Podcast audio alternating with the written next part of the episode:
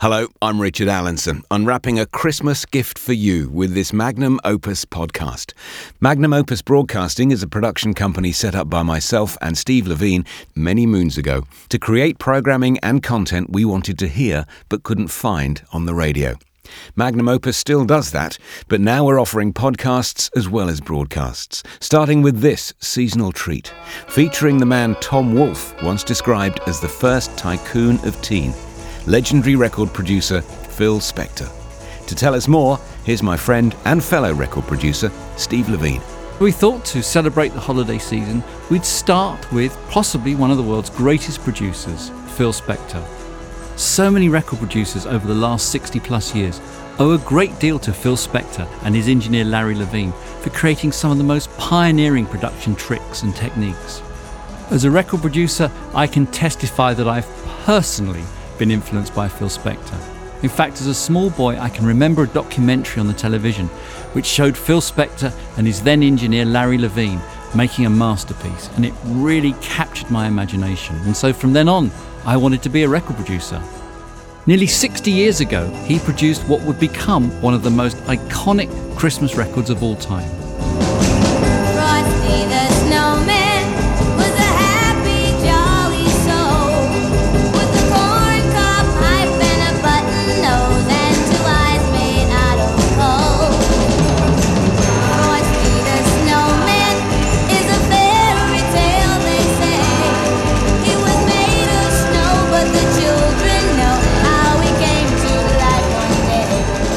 Frosty the Snowman by the Ronettes, just one of 13 tracks on the Phil Spector Christmas album. And ahead of that, the Grammy Award winning record producer Steve Levine. Also helping us celebrate Spector's seasonal classic is author and journalist Mick Brown.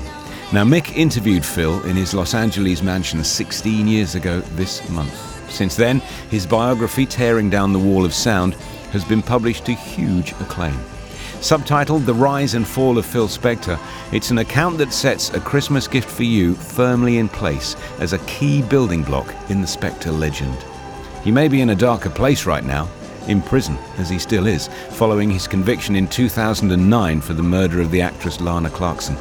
But back in the early 1960s, Phil Spector was in the show business spotlight, busy building a sonic dynasty.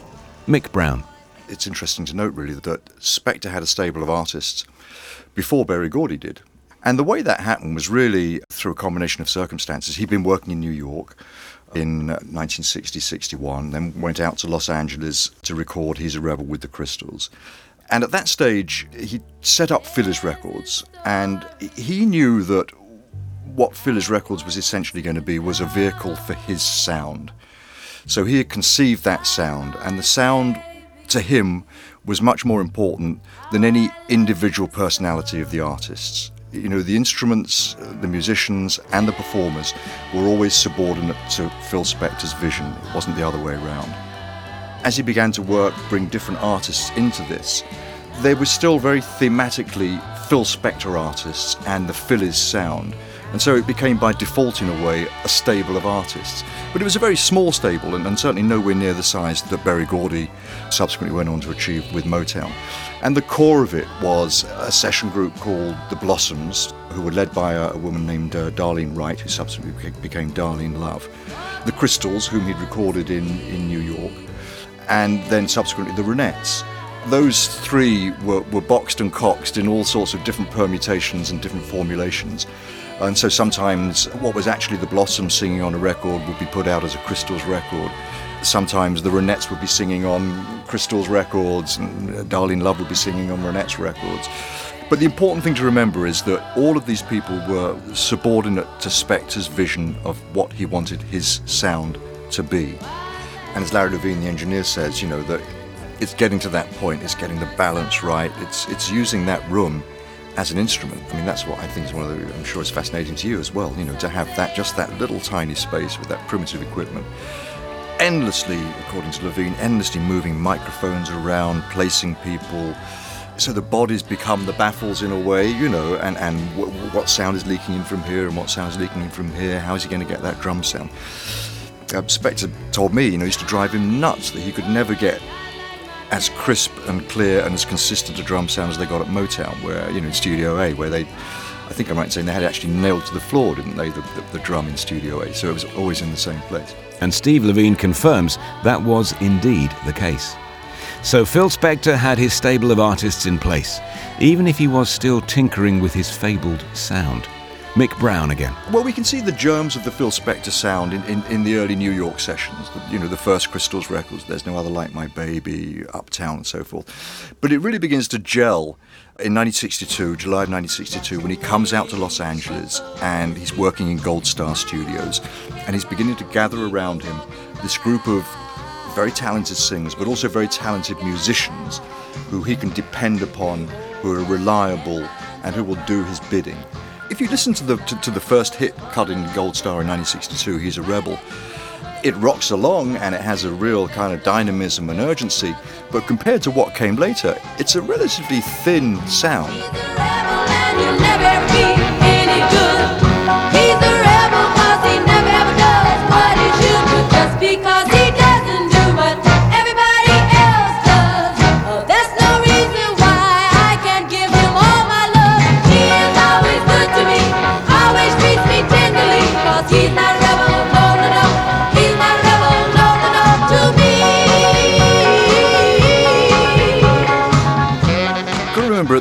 Point, 62, the basic constituents of a rock and roll record are bass, drums, rhythm guitar, maybe a lead guitar, keyboards, maybe a sax player. The way in which Phil Spector built his wall of sound wasn't through overdubbing because he didn't have the, the, the resources or the facilities to do that. It was basically by a, a question of sort of aggregation, as it were. Instead of one or two guitarists, you'd have three, four, maybe five guitarists. Instead of one keyboard player, you'd have two keyboard players, sometimes even three keyboard players, basically fighting for hand room over, over two pianos, one drummer, but then this sort of this building chorus of background singers. You know, he was he was trying to get an orchestral sound on a pop record, which nobody else had, had done at that point. And this didn't happen overnight. It, it really happened by a series of different steps. And you can hear those steps. You have He's a Rebel as is step one, perhaps.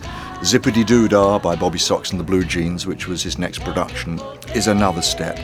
And then it begins to build Crystal's records like uh, Then He Kissed Me. Uh, and for me, that's, that's when you're really beginning to hear this. And the echo is being laid on like garlic on an Italian meal. Uh, and the thing is building and building and building.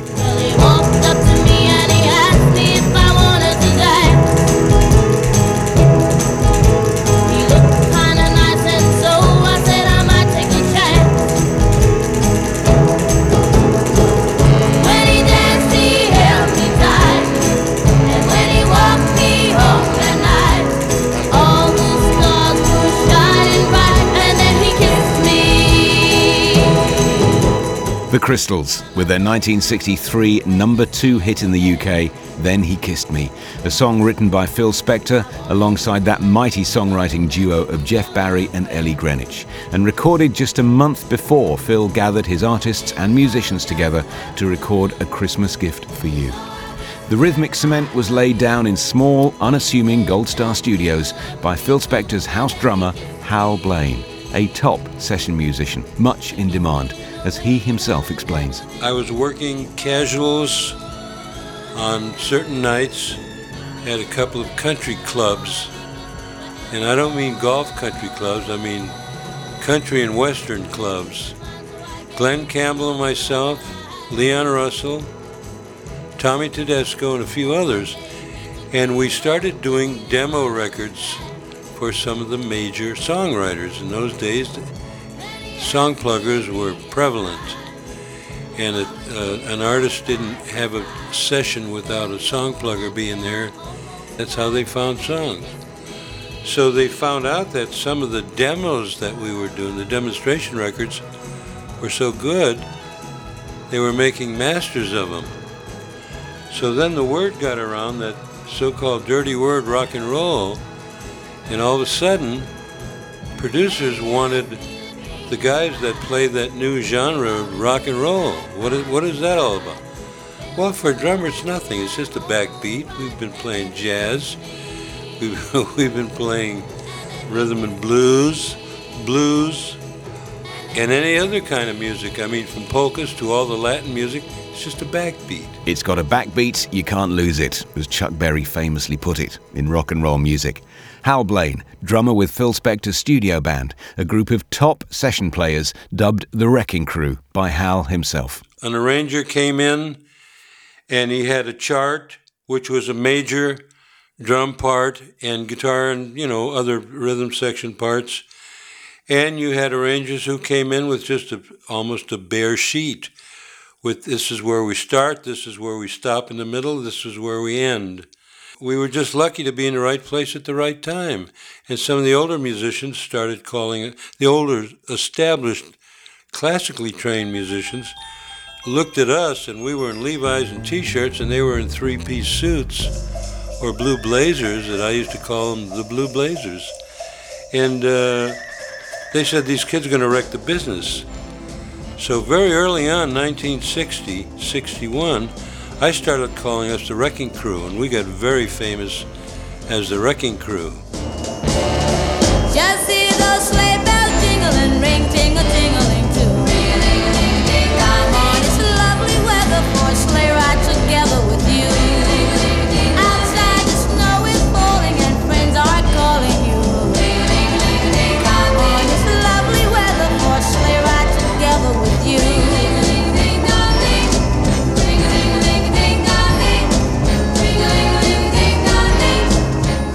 Ronettes enjoying a sleigh ride, with Tin Pan Alley lyricist Mitchell Parish putting words to the Leroy Anderson music. Although I'm fairly certain he didn't write that genius line, ring a ling a ling a ding dong ding. I'm Richard Allinson with an appreciation of A Christmas Gift for You, the iconic collection of Christmas songs produced by Phil Spector in 1963. Now, if the vocalists really shone on the Christmas album, they were allowed to do so through a combination of Phil Spector's production, Larry Levine's engineering prowess, Jack Nitzsche's fantastic arrangements, and underpinning the Gold Star Studios' wall of sound, some great musicians. Phil Spector biographer Mick Brown. It's very interesting because he had different attitudes to the singers than he had to the musicians. And we've got to remember the singers were, for the most part, kids. They, were- they were teenagers in their early 20s, not much younger than Spector, of course, who was also what, 24 when the, when the Christmas album was made. But sufficient age difference enough for him to recognize their usefulness, to be appreciative of their talents, but to be somewhat kind of uncaring of them. Uh, you know, he wasn't interested in building these people's careers. And if you talk to the singers who were working with him at that time, he wasn't particularly caring of, of their well being in the studio either. They'd very often be expected to sort of take a nap on a sofa outside while he worked for hours and hours and hours to, to finally prepare the moment when they could come forward and sing. But he had a very different attitude to his musicians. He respected the musicians. In many ways, he revered the musicians. He knew who the good musicians were. He was a fantastic guitar player himself. He could have been a jazz guitarist. And he went to great lengths to recruit and to bring into his circle musicians who, in many ways, had an ability far beyond what he was asking them to do. I mean, he had somebody like Barney Kessel, who was a great jazz player. I mean, a fantastic jazz player. And he had Barney Kessel just sitting in a circle with three or four other session guitarists playing eighths. He didn't want Barney Kessel riffing off doing extraordinary things. It's like asking Picasso to come in and paint a door. You know, everybody was kind of subordinate to Phil's vision. But at the same time, he respected these guys and he acknowledged them. And again, that was something that was unprecedented. If you look on the back of the, of the Christmas album, there are the Wrecking Crew. They're all named. Hal Blaine, Barney, Jamie Migliori, Steve Douglas, Leon Russell. All of these people are given due credit, and he always did that with his musicians. He always gave them due credit. They were properly rewarded. They loved working with him. And I think that's another very, very important element into why these records sound so great.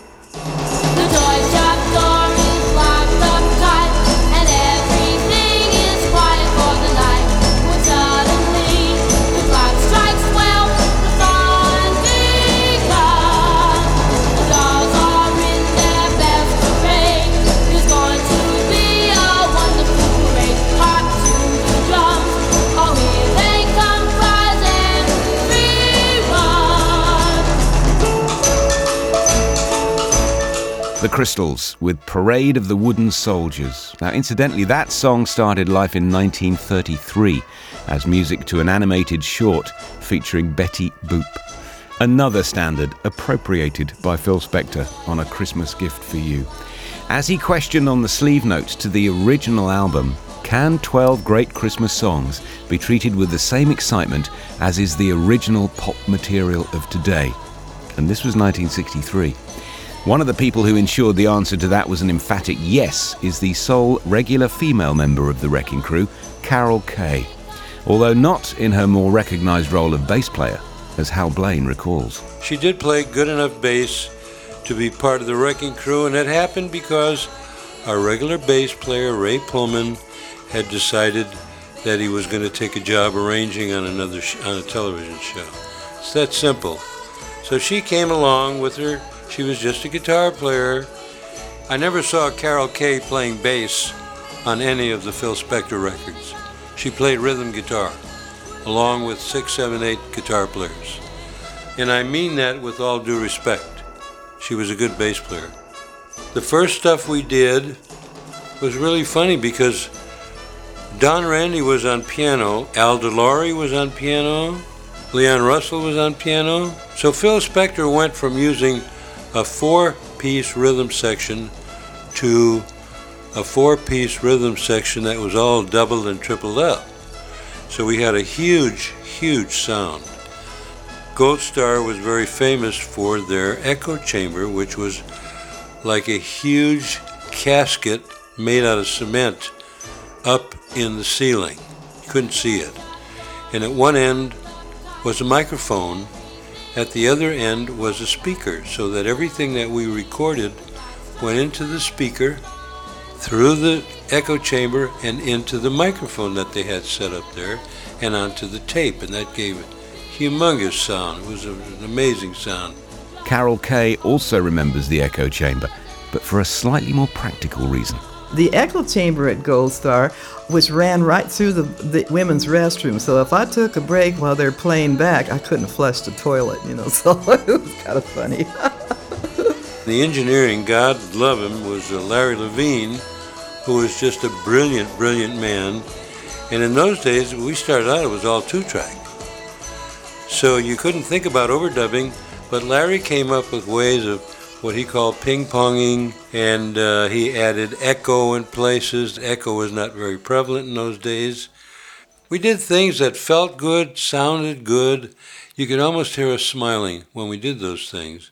There were a lot of things that I kind of introduced that people used to say, What are you doing? What are you talking about? I brought in, for an example, castanets. They would say, Castanets, you, this is not a Latin record. You know, and Phil would say, No, no, no, do it. I love it. Play it. Do it. We had all kinds of tambourines going, plus all the jingle bells. And that's how you heard what they started calling the wall of sound. We were in a comparatively small studio at Gold Star. And somehow, Larry Levine, he got it all on tape. It was amazing.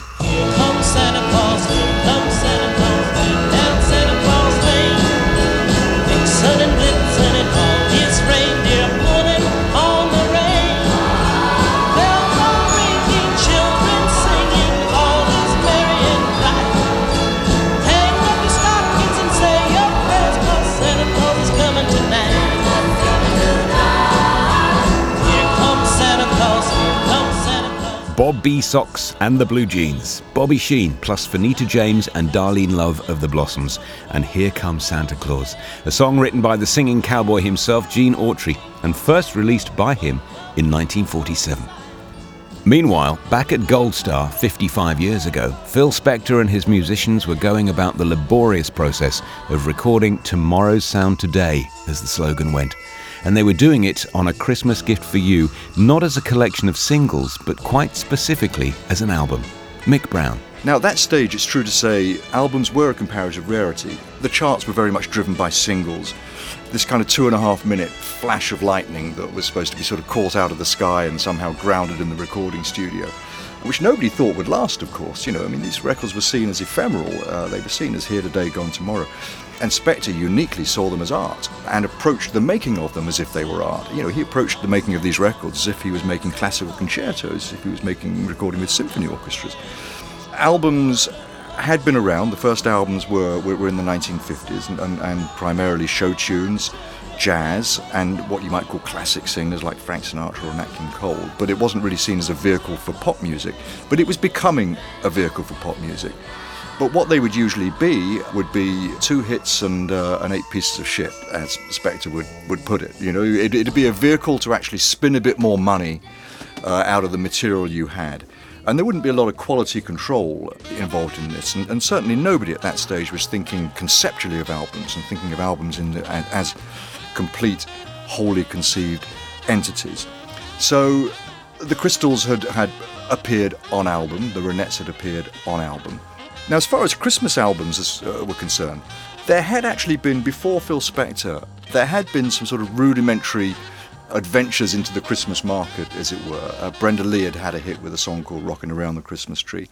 Cameo Parkway, which was a label based in Philadelphia, had put out a Christmas album with, with Cameo Parkway artists uh, singing Christmas songs. And Spector would have been aware of this. I mean, he'd worked in Philadelphia and had associations with Philadelphia and, and, and would, have, would have been well aware of this.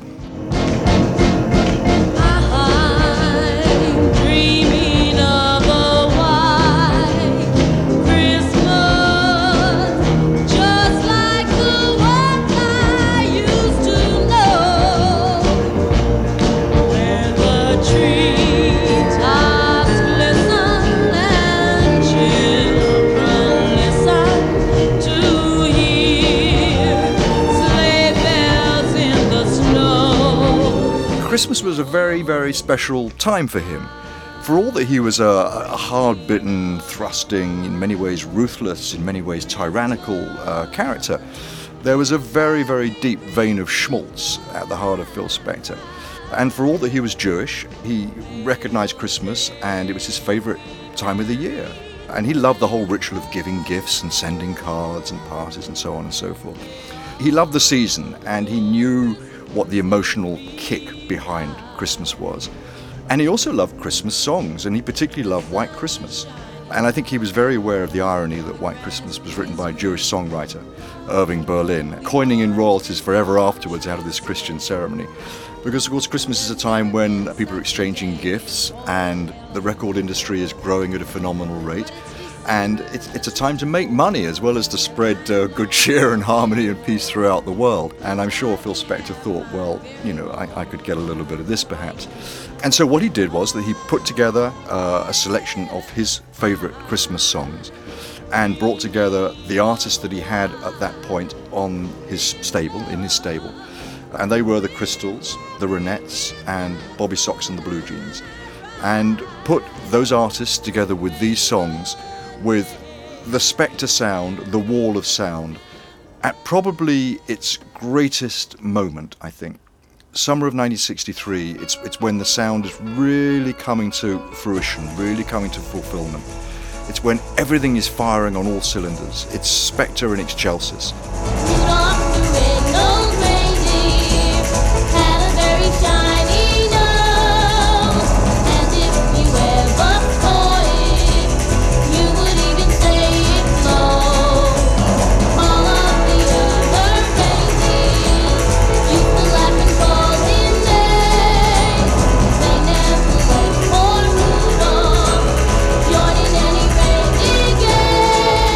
Crystals, with their version of Rudolph the Red-Nosed Reindeer, written by Johnny Marks, the man who also wrote Brenda Lee's Rockin' Around the Christmas Tree. And ahead of that, you heard Darlene Love, otherwise known as Darlene Wright, the frequently uncredited singer with the Blossoms, Bobby Sox and the Blue Jeans, and the Crystals. She was solo there on the Irving Berlin classic White Christmas. And just to add to Mick Brown's insights into Phil Spector's enjoyment of Christmas, he did have another reason for celebrating the holiday season. His birthday is on Boxing Day. Although I'm pretty sure there was no snow in Los Angeles as a Christmas gift for you was recorded, especially knowing when it was recorded. Drummer Hal Blaine. Well, one of the things that we kind of learned, you know, through just a few little years in the studios was that everyone recorded Christmas songs in June or July or August. For some reason, it just happened that way because they needed time to mix, to put it together, to pr- promote the record. The record company had to do promotions and so forth. And Phil would put it out on his his label was Philles, which was Phil Spector and Lester Sill. Wonderful man. Hal Blaine on recording seasonal songs in sweltering Los Angeles. After six sweaty weeks in the summer heat of the studio, Phil Spector had a palpable sense of destiny being fulfilled. Mick Brown. By August 63, when he's got all his troops gathered together in the studio, he knows what he's doing. Jack Nitzsche, his arranger, right hand man, he knows what he's doing. All of the artists are familiar with Spector's way of working, and similarly with the musicians. They know that what they're going in there to do is what Phil tells them to do. And if uh, four or five guitarists are sitting around in a circle around a mic and Phil says, play eighths, play eighths, play eighths, that's what they're going to do. They're not going to be riffing out, they're just going to be doing exactly what Phil Spector tells them to do. So I think all of the all of the pieces are in place really. And then you add to that these ostensibly very corny, in many cases, and very familiar songs, but you put over those songs this this extraordinary sort of veneer of this wall of sound, and something quite magical happens. You know, out of the mundane and the familiar, something transcendent emerges. And so I think it really is, in many ways, it's, it's the summit of the Phil Spector sound and the Phil Spector experience. They sweated and laboured to recreate the spirit of Christmas, and lo and behold, gave birth to the Christmas album.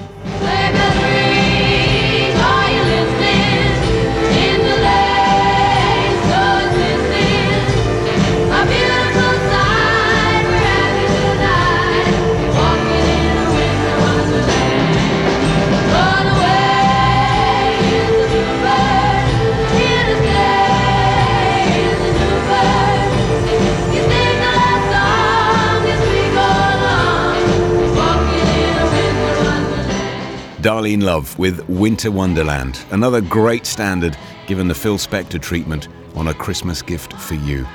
That's about it for now. Thank you for joining me to celebrate this seasonal classic. Next time, in the concluding podcast of this series, I'll take a look at what happened when A Christmas Gift for You was released in America and how it re emerged in 70s Britain as the Phil Spector Christmas album.